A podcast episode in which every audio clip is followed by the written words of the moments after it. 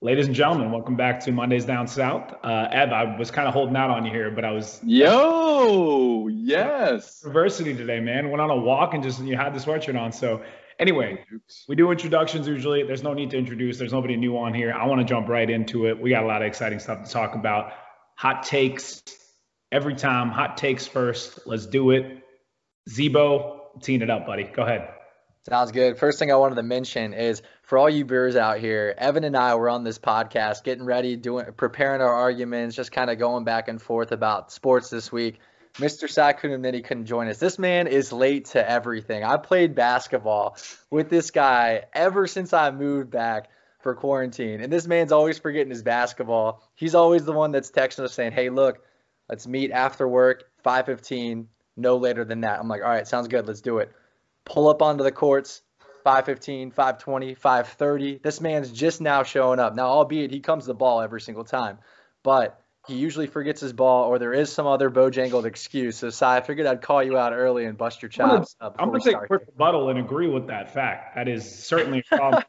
but coming from the guy that throughout high school and college would say, hey, what are we doing Friday night? And then just not show up and not text us and let us know like two days later that he forgot about the event. It's it actually kind of cracks me up. So I guess uh, I guess we're on the same page, buddy. It takes I had multiple point. plans, man. You know, I, I got places to be, people to see out here. But now kicking it over to my first hard my, my first hot take is uh, speaking of people showing up late here, Virginia Tech needs to get it together because their players are staying up late not returning back to the dorms, not fo- not following protocol because this is now the second game we played with 20 plus players on our roster out.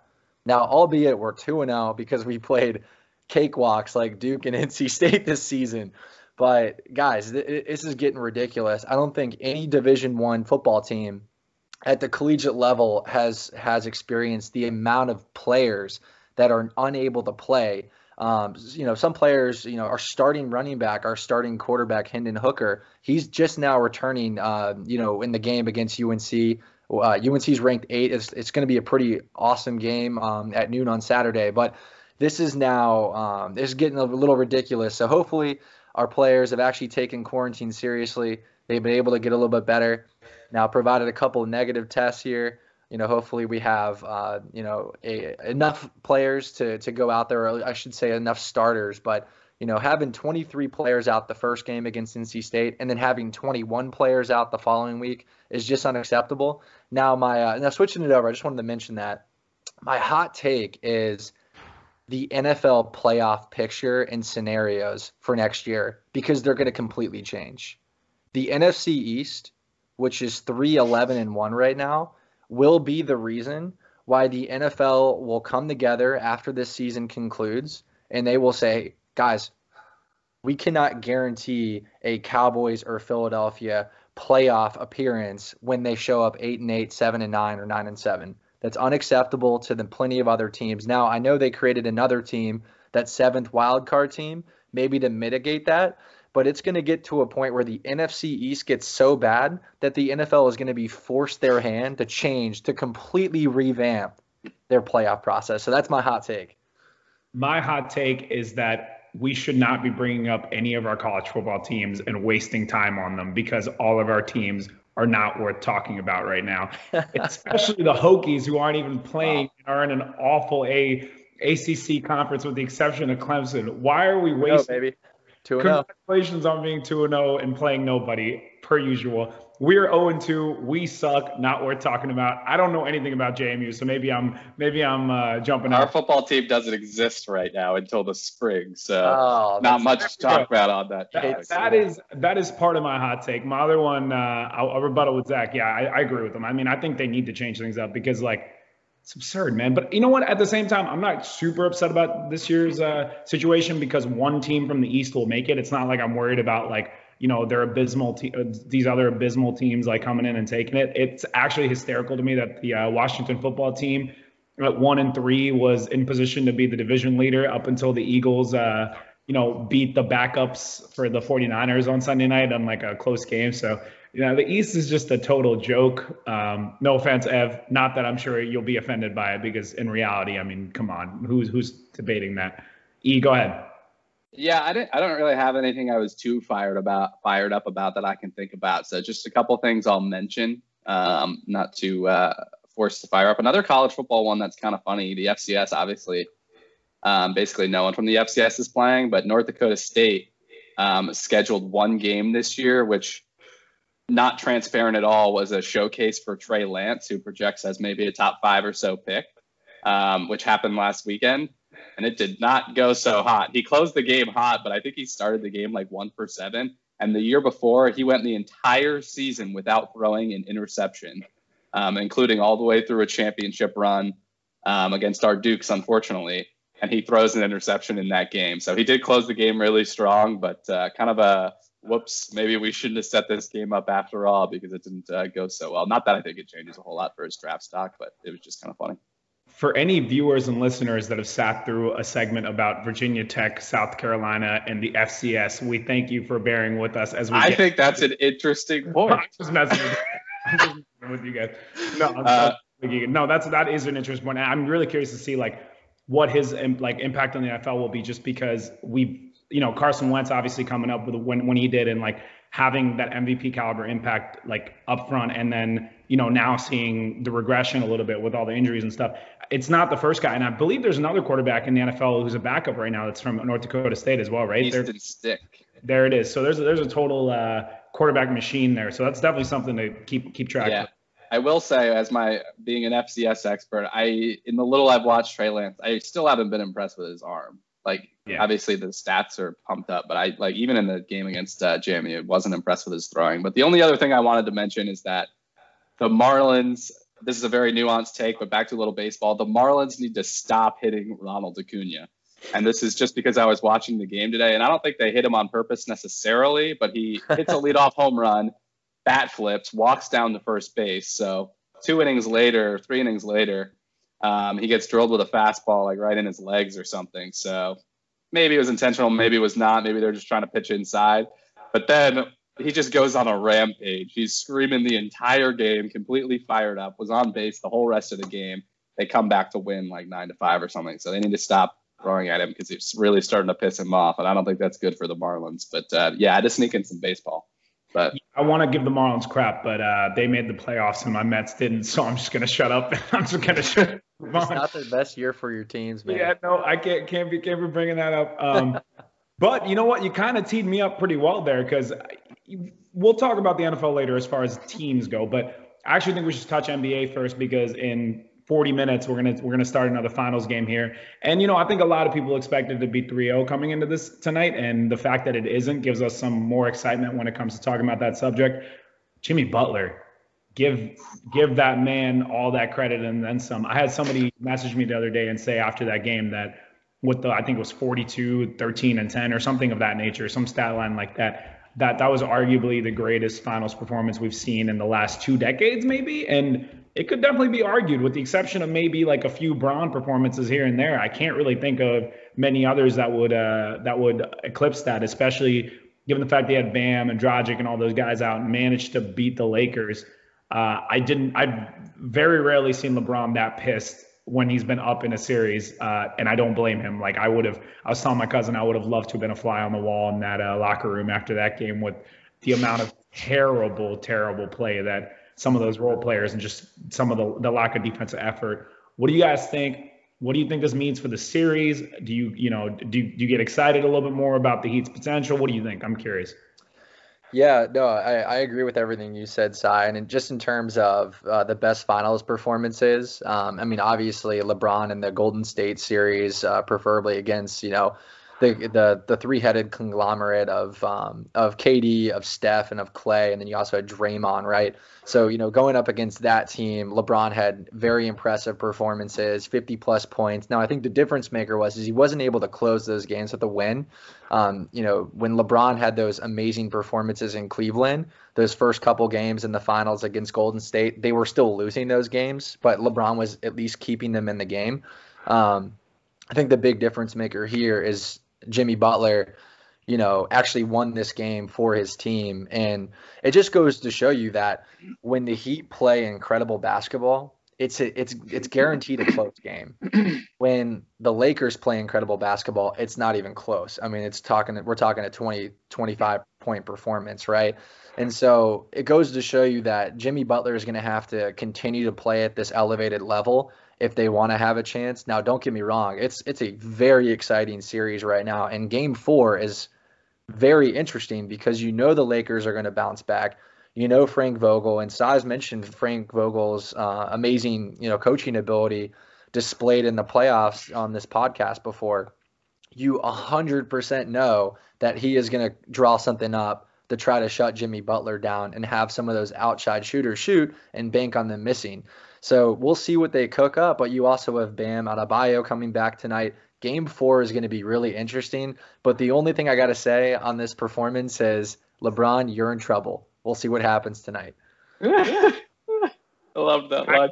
Zach did pick the Heat in six. Continue, Evan. Well, I, yeah, I'm going to disagree with you a little bit, and I'm also going to question you a little bit because, so I, I mean, I don't think you said it explicitly, but you're basically saying that you think there's a huge gap between these two things, these two teams, based on. I do.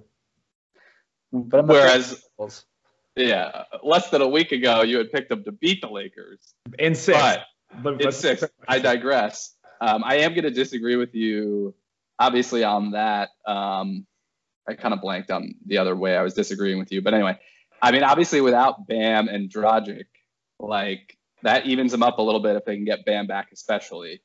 Um, and I, I just think this game four, man, like this is huge game for the Lakers. Like I think if they lose this, it completely flips this. Obviously, it flips the series on its on its head and evens them up. And like if they lose tonight, I might say the Heat win in seven. Like I just think this is a huge game coming out so flat. Like huge game for Anthony Davis. Like people always pick on like give LeBron a hard time about his legacy. I think that's a little unfair. But like for Anthony Davis, like if they don't win this series, that's a huge, huge problem for Anthony Davis's legacy to date. And I it puts a small chink in LeBron's as well, just because like to go up 1-0 to completely dominate. And I think the first game it was like, I don't know, I counted up to being kind of a fluke that it was such a blowout. But like and then with the injuries and even with Bam coming back, like I'm sure he's not 100%. Like if the Lakers don't win this series, like man, and if they lose tonight, the way Jimmy's playing, he keeps it up. I don't know, man. Yeah. So a couple things. Uh, first and foremost, you brought up Bron earlier, and it's relevant only because he's in this series, which goes to show how much of a like monster he's been his whole career. But you talked about them not closing out, like him not closing out those games where he's had those performances. Game six of the 2016 finals was one of the greatest finals performances of all time. LeBron absolutely dominated. Game one of 20, I believe it was 18, was 2018, where he played KD, Steph, Draymond, and Clay essentially by himself with a bunch of old dudes and put up, played 48 minutes, played every single minute of the game, put up 58 and 8 in that game. And were in position to win if they grabbed a rebound and put the ball back in. And J.R. Smith grabbed the rebound and ran backwards. So I am not about to put that on LeBron James. I'm about to put that on J.R. Smith. That would be argued as the greatest single game performance in the history of the NBA Finals if LeBron had won that game with what he did and the fact that he literally played every single minute. So the reason I tee that up is I actually disagree with you, Ev, in that if they lost this finals, this wouldn't be a minor like knock on LeBron's legacy. It would be a major knock on LeBron's legacy, regardless of the fact that he's 35 years old. He has been the best player in the NBA this season and in these in these playoffs. If you look at the entire picture, I, I really don't know how you could argue against that. Just because when he's when he's wanted to, he's dominated, and him being so angry at the end of last game is because he knows that's the case. He knows that he's the, he's the greatest player in the playoffs. He knows he's the best player in the NBA, and he knows that they had no business losing that game. Even if Jimmy had done exactly what he did last game, the Lakers still should have been able to win by 10 plus points just based on the fact that they missed like like an absurd amounts of shots. Like KD took nine shots the entire game. Like I understand he was he was incredibly efficient. He's always efficient. That's just the kind of player that he is, given his size and his guard skills. But how do you take nine shots in the entire game, AD? I mean, you are easily the best big man in the NBA in terms of your ability to score. You need to take more than nine shots. Jimmy Butler could put up 40 again, and the Lakers could still win by 20 or 30 points. That's what they're capable of doing. But just overall as a team, like the role players didn't step up. Bron was good. Obviously, he can be better. I'm really curious to see tonight. I'm wondering if he's going to go out there tonight and be like, all right, now everyone's talking up Jimmy Butler. Like, let me go show the world again who the best player in the NBA is. So I'm really curious to see what happens. Uh, I, I do love how much how excited you guys are about the Heat though. Like I'm I'm I'm excited to see you guys excited. It brings more excitement to the series because I don't oh, yeah. know about you. A lot of people, a lot of people felt like they didn't even enjoy Game Three. Like I feel like a lot of people weren't even paying attention. And then like I had messages being like, "Wait, the Heat won?" Question mark. You know, like I had a lot of those. So I'm excited people are back into it. Um, anyway, it's tees up in 30 minutes, so we'll uh, we'll get rolling to to the NFL so we can watch that game after and uh, come back with some analysis next week about it. So, with that being said, what matchups do you guys want to focus on? I could throw one out there because I I did have a minor hot take. I think he is slowly proving, and this might be really bold given the fact that the MVP of last year was in this draft class. But I do think there's some weight to the matter that Josh Allen could be turning into the best quarterback of that draft class, the draft class that featured Lamar Jackson. Just, you know, put, putting that out there as a feeler. The Bills are now 4 0. This man is straight balling. We talked about Russell Wilson. We've talked about Aaron Rodgers on this show. They deserve all the credit that they deserve. But I just think the Bills are that team. Like, and I got to give credit where credit's due. Zach's had Zach's been on that on that wagon. He said the Bills are going to win this division, and so far, you, you've nothing they've done has made me believe that they can't, and nothing they've done makes me made me believe that they can't be legitimate contenders in the AFC and for the Super Bowl. They play the Chiefs in two weeks. Uh, just winning every damn week, no matter who they're playing. Admittedly, last week that PI was a little bit absurd, but whatever. They still won the game. So, what do you guys? Do you guys have any thoughts on them, like on the Bills right now? Like, I mean, come on, they're, they're killing it. Yeah, I think the big difference is is the the the difference that I'm seeing in the Bulls this year as opposed to last year is just more fluidity. Like their offense looks more like a well-oiled machine. They're able to drive down the field on consecutive drives and score. Uh, for the first time this year, I'm seeing five wide. Talk about giving Josh Allen the keys. They're going five wide, not even a running back that's that's going to be taking up a block or swinging out into the flat. Um, so I thought that that's impressive in itself. You know, normally as Josh Allen was getting, I guess you could say, ramped up into his role, you know, they weren't going to let him fail out there. So they always had like a single back formation, play action, or they they had some type of back in the in the backfield with him. But now they're giving him the keys. They go five wide a couple times. I like Cole Beasley in the slot. I thought the acquisition of Stefon Stefon Diggs was incredible because he's a possession oriented receiver who then opens up you know, the deep threat and the deep ball for guys like John Brown. Um, I like the combination between Zach Moss and Devin Singletary. Devin Singletary hasn't, you know, he's probably not the best guy from a fantasy standpoint because he doesn't, he's not a big touchdown guy. But I mean, the guy will get the job done. He's like the true third down converter, in my opinion, and one of the most clutch players on that team. And then on the other side of the ball, you have a defense. I mean, guys, Josh Norman has had, you know, he's been really funny to make fun of uh, the last couple years, especially when he was in Washington. Uh, but he's playing himself back into a starting role. Um, that just that defense looks scary. Uh, Tremaine Edmunds, shout out Virginia Tech, is looking really, really good at Mike linebacker. I mean, he's one of the biggest linebackers in the in the in the league, and I mean. Geez, I, I don't. If if he tackled me, my body would disintegrate. I wouldn't even be a, a human being anymore. So I think the Bills look scary for a variety of reasons. I think just uh, McDermott trusting Josh Allen has shown this team that he is ready for the next step, and obviously they're proving it, proving it with their with the, you know their four zero oh start. Yeah, no, I think you hit the nail on the head there. I mean, I think continue to be impressed by the Bills. We knew what we are going to get from the defense. Um, they've shown up. I think I think we mentioned this before, but I do think we completely underestimated the value of Stefon Diggs, like you mentioned, coming in this offseason. And part of that was him having a couple of down years. But it's like what he brings, and he op- he just opens up the receiving core to. It's mm-hmm. like I mean, a really underrated receiving core overall. And like you said, you get John Brown over the top. Cole Beasley's great in the slot. You know, a couple decent tight ends in there. I'm not the biggest Singletary fan, and then when Zach Moss gets healthy again, that helps it out and it's a nice little one-two punch. But I just think when it's all said and done, I think this is one of those situations where the Bills have a great year. When it comes down to it in the playoffs, um, or even later in the regular season, like I think Josh Allen will have a couple hiccups here and there and end up getting beat out by some of the more veteran guys, obviously Mahomes and those guys.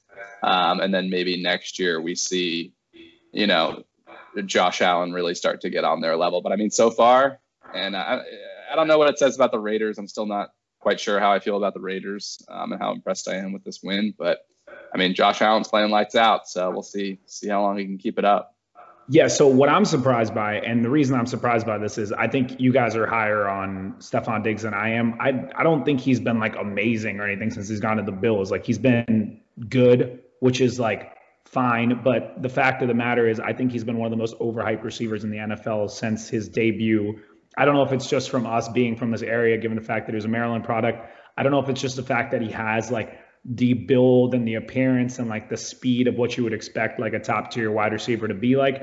I don't know if it's the fact that Minnesota refused to run the football and chuck the ball like 500 times and he was a beneficiary of that as their number two receiver. I don't know, but I legitimately, from the games that I've watched with the Bills and from what I've seen, Diggs is a good possession receiver, but I don't think he's like, you know, a top tier receiver, which is why I think it's what they're doing offensively is so impressive. Because I think coming into the season, we all knew the Bills were going to have a great defense. They had a great defense last year. It's what got them into the playoffs and almost got them a win in the first game of the playoffs last year.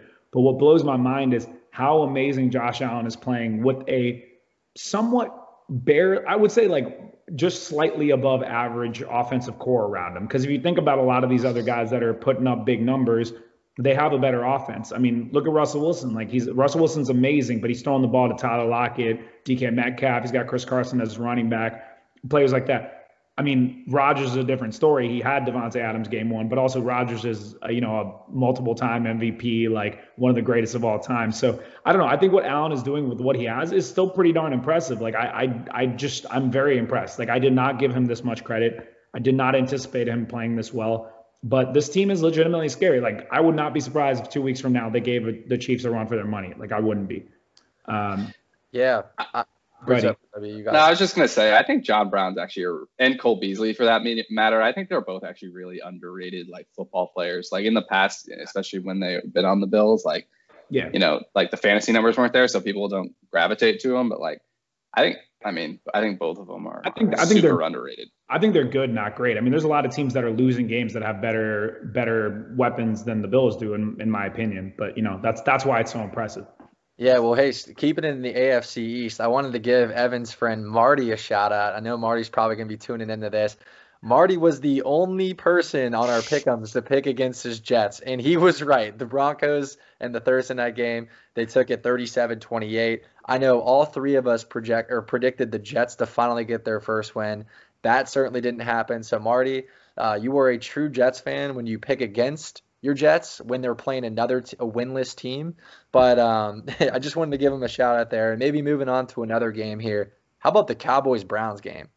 I mean, that was a shootout. What were your initial opinions? I don't know if you all watched that, but I know Cy and I were catching some of the 1 PMers, and uh, we kept cracking up at, at how OBJ was just uncoverable that game. Go ahead. Yeah, no, I, I think the story of that one, other than obviously Nick Chubb getting hurt, which is uh, you know a huge bummer, but um, is Odell just completely losing his mind. And I mean, I think we're all kind of hoping that that's what you get. I mean, obviously not on that level, but like, I mean, if he, you know, if they can get him the ball in space, and obviously, you know, the fun play with Jarvis there on the first touchdown. Um, but like, man, it's it's becoming fun to watch, which is hard to believe for the Browns. But you're actually starting to see like what they were building and like what they wanted to get out of the you know the roster construction, how they wanted to build things um, to get it going. Where you just pound the run game, play action. You know, you got two really good receivers. It's starting to come together. I mean, I the Cowboys are trash. I borderline think Mike McCarthy should get fired mid-season. That's how bad I think he is. But granted, I didn't think he should have been hired in the first place. Um, but I mean, the and again, it's such a shame that Ch- Chubb is out for a bit. But, um, but yeah, I mean, it's starting to come together for the Browns. Isn't it funny what happens when you give the most talented guy on the field the football? Like, isn't isn't that amazing? Like, you know, I thought this years ago. I've been trying to tell people Odell Beckham Jr. is still very capable of being a top three to five receiver in the NFL. He still has the talent. He still has a route running. He's still a dog. He still wants it. I understand there's some, you know, he, he maybe isn't the most likable player to some guys because he can be arrogant or whatever, but he is a freaking beast. They got him involved and he balled. And that is not even surprising, even a, a little bit. Like, I'm not even a little bit surprised. It's literally give him the ball and he balls out. So that part's not surprising the Browns are playing better. I, I mean, I think Ev and I both picked. I don't know if it was Ev, but I think Zach and I picked the Browns last week. So I wasn't surprised to see them win. But the fashion in which they won and the fact that Dak threw for over 500 yards and they still lost that game is hilarious to me. The only win the Cowboys have this season, and I think the storyline of this is the Cowboys being extremely overrated. The only win the Cowboys have this season is a game in which the Falcons handed it to them on a silver platter. That is the only win they have all season. So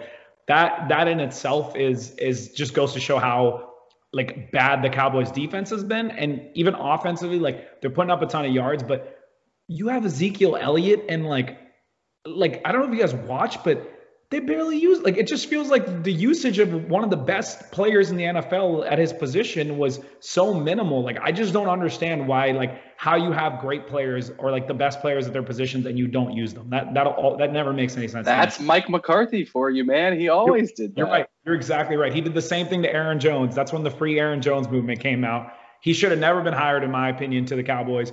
But I think we're in agreement with that. Zach, go ahead. Yeah, um, I, it, you know, it also brings up the question: um, Are guys like Dak Prescott and dare I say Matt Ryan are they truly elite? And the reason why I bring that up is because if you look at their stats, their stats are phenomenal, but it's because they're playing themselves back into games. Dak threw the ball 60 times. Baker threw it less than 25, I'm pretty sure. And it just goes to show you how you can you can you know deviate away from guys like Zeke Zeke Elliott and uh, and I mean you know Gurley's nowhere near the same level as as Zeke. Um, but you know it's you can when you go down in games by two three touchdowns, it truly changes the way you play football. And like now you're just spending time getting you know last minute yardage and touchdowns. So that from a stat standpoint, you would think Matt Ryan and Dak are outplaying everybody. But when you look at the amount of wins they have, they're combining for one. They're one for seven right now this season so far. So it begs the question: Are these guys are these guys truly elite? There were a couple of plays that Matt Ryan could have made last night. He didn't make them. Calvin Ridley was wide open in the end zone on multiple occasions, and Brian Griese, one of the announcers last night, brought up a good point and said, "Here's the difference between Aaron Rodgers and Matt Ryan. Aaron Rodgers makes these throws nine or ten times out of ten. Matt Ryan completes them three or four times out of 10. And we're talking like, you know, uh, escaping from the pocket, rolling out right, and throwing a 30 yard dart into the end zone. Matt Ryan just wasn't able to make those plays last night. So I'm curious to see, you know, how you would compare those quarterbacks to some of the other elites right now in the NFL. Well, I think Matt Ryan has had a few elite seasons here and there, right? Like that's why we've like he's an MVP for a reason, and he's a, he's a guy that has shown that he can he can perform on the big level. Dak Prescott, I think, just has way much like way too much hype in my opinion. I mean, he's been given a lot of help around him, and admittedly, I'm not going to blame him all the time for the Cowboys losing, but I'm also not going to sit here and already anoint him as this elite quarterback when I don't really know what he's proven. Like what what is what is he proven? What have they what have they done with Dak Prescott that makes me want to like he's been given every weapon and then some. I would hope that you would be doing well on an offense that has like three incredible receivers, one of the best running backs, and an incredible offensive line. Like anybody should be performing well in that system. So, and if you're being allowed to throw the ball 60 times, of course, you know, that's going to help your stats. So, I don't know about that, but yeah, Matt Ryan I think has been elite. I also don't think Matt Ryan is a problem in Atlanta, right? Like a lot of the games that they've won, they put up points. It's not and and admittedly the Julio's been hurt, Calvin Ridley's gotten hurt. Like it's not like Matt Ryan is has been the struggle that you know, last night he didn't play well. That that's true, but I think they can still win games with Matt Ryan. The problem is your defense, the problem is your play calling, the problem is Dan Quinn. And yes. you know, this is a perfect time to talk about Dan Quinn because an 0 4 coach just got fired in Bill O'Brien.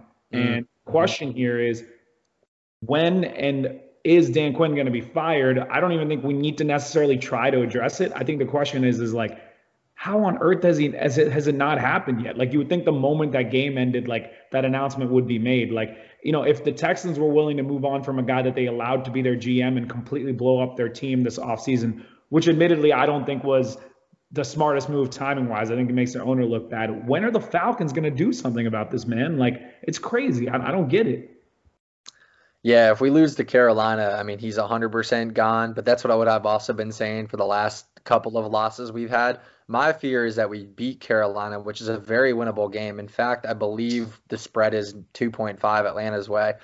And that just goes to show you if we win, is that is that like a you know, is that Arthur Blank forgiving Dan Quinn and giving him another shot? That's the last thing we want. Yeah. But to the to the Texans point, what I think is super funny is um, in Bill O'Brien's years, he traded Duane Brown, um, Jadeveon Clowney, and D Hop for no first round picks. And also, if we're talking about the draft, he doesn't have a pick until the third round this year because well, of the acquisition of Laremy Tunsil. That is terrible. What coach wants to step in and step into that environment? No, that's the funniest thing. That is such a perfect way to put it. The fact that he traded DeAndre Hopkins, Jadeveon, Brown, Jadeveon Clowney, and like several other players, never acquired a first round pick, but then traded for Laremy Tunsil and gave up a first round pick. Like that is literally like that is the funniest thing to think about. And like you let this guy be your GM. And did you? I don't know if you guys heard, but an hour before the announcement came out about him being firing, being fired, apparently he was in the uh, owner's office saying that he wants to take over as offensive coordinator. So maybe that is why maybe that was the the straw that broke the camel's back because as if he hadn't messed up enough, he was like, "Oh yeah, like the problem is I'm not calling the plays." All right, Bob, let's uh let's get you out of here, buddy. So um yeah, do you have any takes on that before uh before I kick it over to another AFC South team? No, I um I think it's interesting. The only thing I'll add about, um, and this kind of puts the fantasy lens on it that the ESPN fantasy guys always talk about with David Johnson. It's like he needed David Johnson to work so badly because of how boneheaded those trades were. so that's why I, I, I, suspect he wanted to be offensive coordinator so he could just give David Johnson the ball as many times as he could carry, pump up his stats, and make him look good. That's but, hilarious. But yeah, I think Bill needed to go. Uh, I think, I mean, I'll mention this in the picks, but I, uh, one of the teams I was going to mention is like, I think the Panthers are better than we thought they were going to be. Um, I don't think they're going to like make a, a, deep playoff run, but with the expanded playoffs, I think that's a team to watch to get in. But, um, but yes, I think you're going to mention the other game I wanted to mention, so I'll let you. Yeah, yeah, no, I, I definitely got to give a shout out to this because I, you know, I, I, I got a lot of love from my team after this weekend. But I think the whole week the storyline was everybody was just talking about the Bears because you know Nick Foles is taking over as a quarterback, and I was sitting there quietly because I was like, all right, everyone keeps talking about the Bears, but nobody's talking about my Colts. And you know what? I'm fine with that because this weekend will be a chance for people to start talking about my Colts. And we went out there and just straight dominated them defensively. I mean, Nick, like, I some part of me, like, I can't even blame Nick Foles because obviously I watch every, I try to watch every second of that game. And uh, just the fact, the fact of the matter is, we were the number one ranked defense coming into this this Sunday, and admittedly we didn't play the greatest teams and we had that like bad loss to Jacksonville game week one that we should have won. But this weekend we came out and our defense took care of business. Nobody was we lost Darius Leonard halfway through the game, which is our best defensive player, and still shut Nick Foles down until garbage time. Uh, I just want to give a shout out to my Colts defense. I also think offensively we need to be a little bit better about converting on touchdowns and like running the ball more with Jonathan Taylor. I was getting a little bit frustrated with that, but very happy with my Colts.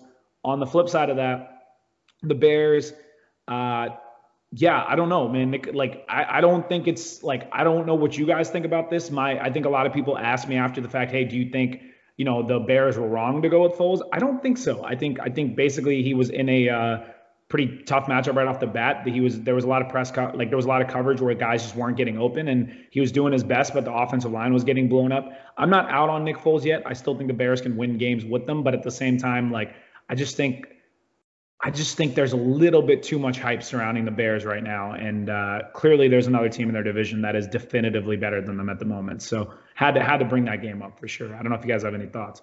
No, yeah, that was one I wanted to mention on. I guess um, to touch on the Bears first. Um, I actually, I never understand the Foles thing. He's only been good in Philadelphia in those crazy stretches. I think it was just something about him in Philadelphia with Pederson that worked. He hasn't been good anytime else. And don't get me wrong, Trubisky's trash, but it's like when you make that decision to go to Foles, you're saying, all right, we're done with Mitch, which is, you know, you probably should be, but it's like, so I mean, was it wrong? Maybe not, but it's like, I don't think it helps them that much. I disagree. I don't think there was that much hype on the Bears, um, maybe a little bit, but, um, but I do think it's more a story of, I think we're going to start seeing the Colts as a you know, kind of like I think was uh, maybe it was USI last week that picked them as the team that could challenge the Chiefs. I think we're uh, over the next couple weeks going to start to see them as a serious like Super Bowl contender. Like just with that defense, they need to figure out some things on offense.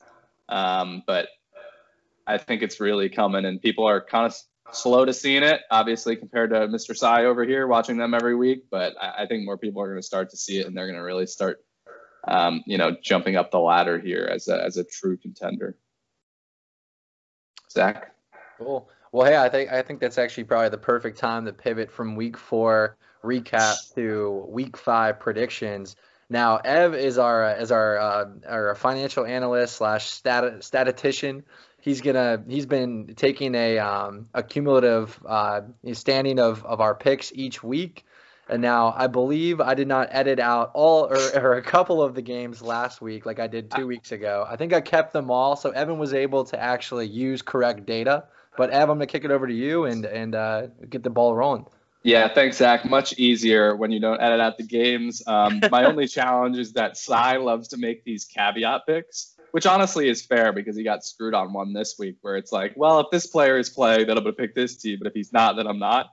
Um, so that, that, that, yeah. that, makes it difficult, but you also got screwed because you picked the Patriots and then we found out like 24 hours later that Cam has COVID and won't be playing. So you got a loss for that. Well, yeah. Yeah, they did. Um, anyway, yeah, just quickly to go over the stats. I also will caveat these.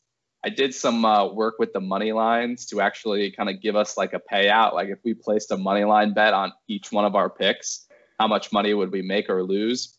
So I have that those numbers as well, but I want to caveat for the viewers that the numbers aren't going to look as good as we deserve because obviously in reality, if you were betting, you're not going to place a money line bet on every team you think is going to win, regardless of if you think the money line is fair, which is basically what we would be doing in this scenario. So quickly, week two, or uh, week two of doing this, which was week four. Um, Cy came out on top. Cy actually had a great week with 10 out of 15, which is really solid. Um, uh, Marty and I came up with nine. Zach, you came up with eight. So, hmm. um, Cy, that t- that 10 out of 15 is quite good, and then the others are, are fairly average. And then if we look at the money line calculation here, which gives some weight to actually picking upsets. Cy, you almost broke even, which is quite good. You were winning for a while, and if you, you got robbed on the New England one, otherwise you would have been positive. Um, and then all of us were kind of even, losing um, like 60% of our purse, which again seems like a lot, but in reality, we wouldn't bet like this. So, um, yeah, 60% losses across the board. Marty only lost about 50% because I think he pitched a bunch of upsets, but Yep. There we go. Cy, Cy was the big winner last week. Thank you, thank you. I, I, admittedly I went pretty bold, and even after the fact, I was like, that was pretty bold on my part to pick some. I guess it worked out. So, Zach, let's tee it up for this week, man. Let's roll. Sounds good. All right, cool. So moving on from uh, some from week four here to week five projections, we're gonna kick it off with the Thursday game. We have the Tampa Bay Buccaneers, fresh off their win against the Chargers, comeback win playing at Chicago against the Bears. Both teams are three and one, and the spread leans Tampa Bay's way, four point five. Side what you got? I got the Bears by field goal. Yeah, this is a brutal pick. Brutal, brutal, brutal. I don't think either of these teams are four and one teams, but I'll pick uh, the Bucks. I'm gonna go Bucks too, and I actually think they cover that spread. So interesting stuff here. Uh, Cy and all, and we're all already disagreeing on picks, and it's the first one. Moving on to the second pick here. The Carolina Panthers play against their arch nemesis, the Atlanta Falcons, in Atlanta.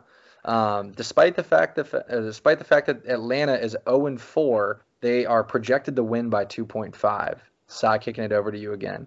I'm picking Carolina because Julio Jones is going to be out for that game most likely. By field goal. Yeah, Carolina, but closer to like seven or ten points.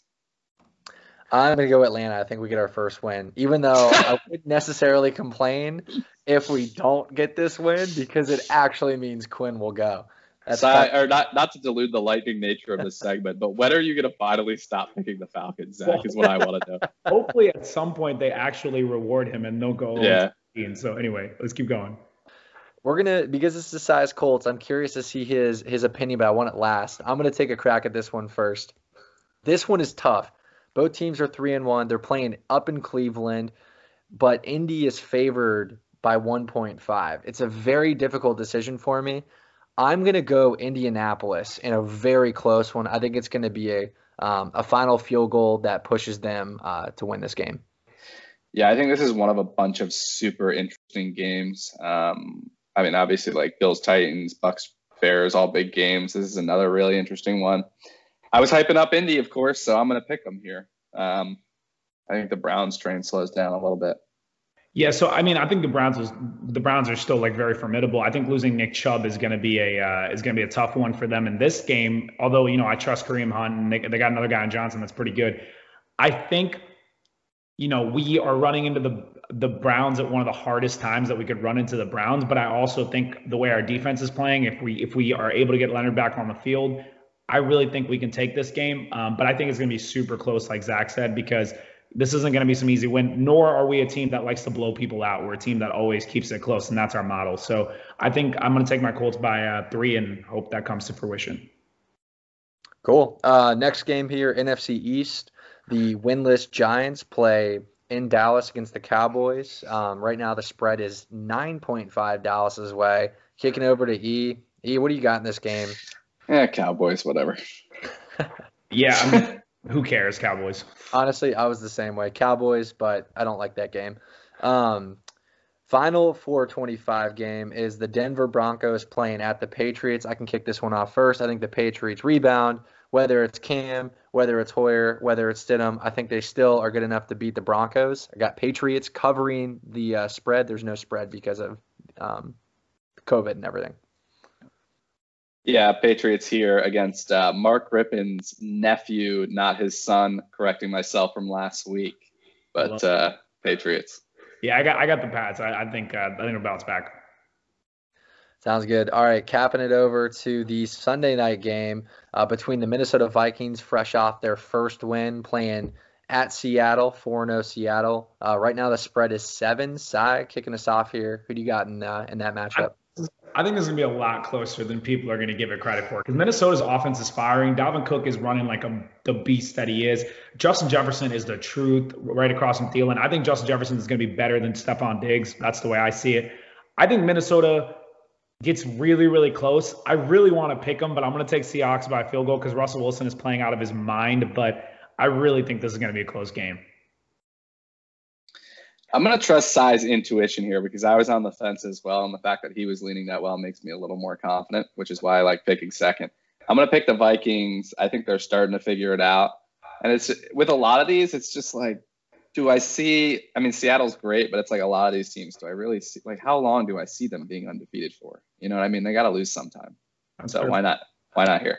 Yeah, I actually think Minnesota wins this game. This is a game I'm potentially going to bet on, um, it, it, you know, just from a spread standpoint, because even if Seattle wins, I don't think they win by seven or more. So I got Minnesota in this matchup, and uh, it'll be interesting to see what happens there. But kicking it over to our final game, Monday night, the Los Angeles Chargers are playing at New Orleans in the Superdome. Uh, the spread is 7.5 New Orleans way. Uh, the Chargers are one and three. The Saints are two and two. Ev, final matchup. What do you got? Uh, screw it. Herbert.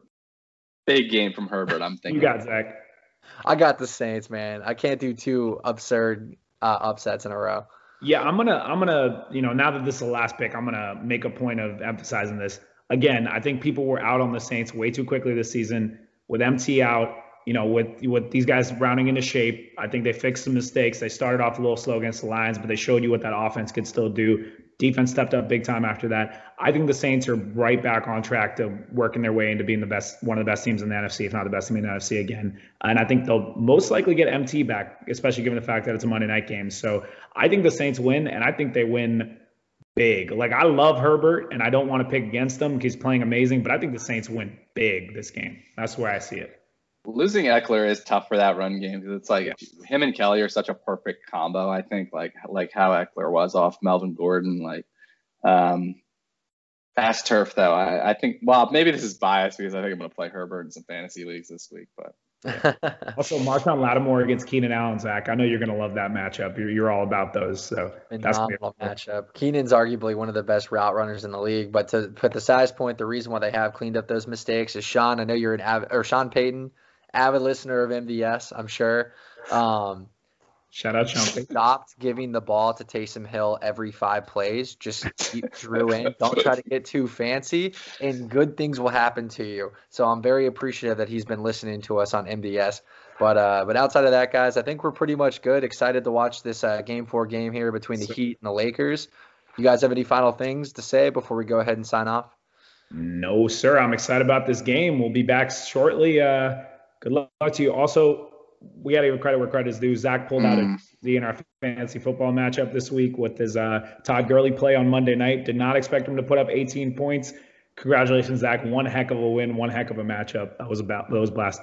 Four and zero oh to three and one. Love it. Yeah, good win, Zach. That one stings. That one stings, but uh, tip the cap. We're still the top two teams in that division. We're we're running house right now, so knock on wood it it maintains. But yeah. thanks again, guys. Uh, if you haven't subscribed, do it. Um, just click that Please. button on YouTube. We post, you know, we we love, uh, you know, if you have a question for us or if you want to be on the show, just let us know. We'd love to have you as a guest. And uh, also share this with your friends too. We're trying to uh, get a little bit bigger here. We have so much fun doing it. So go ahead, click that like button, send that, uh, click that subscribe button, and send this to a friend. We would appreciate it. This was Mondays Down South. Have a great one.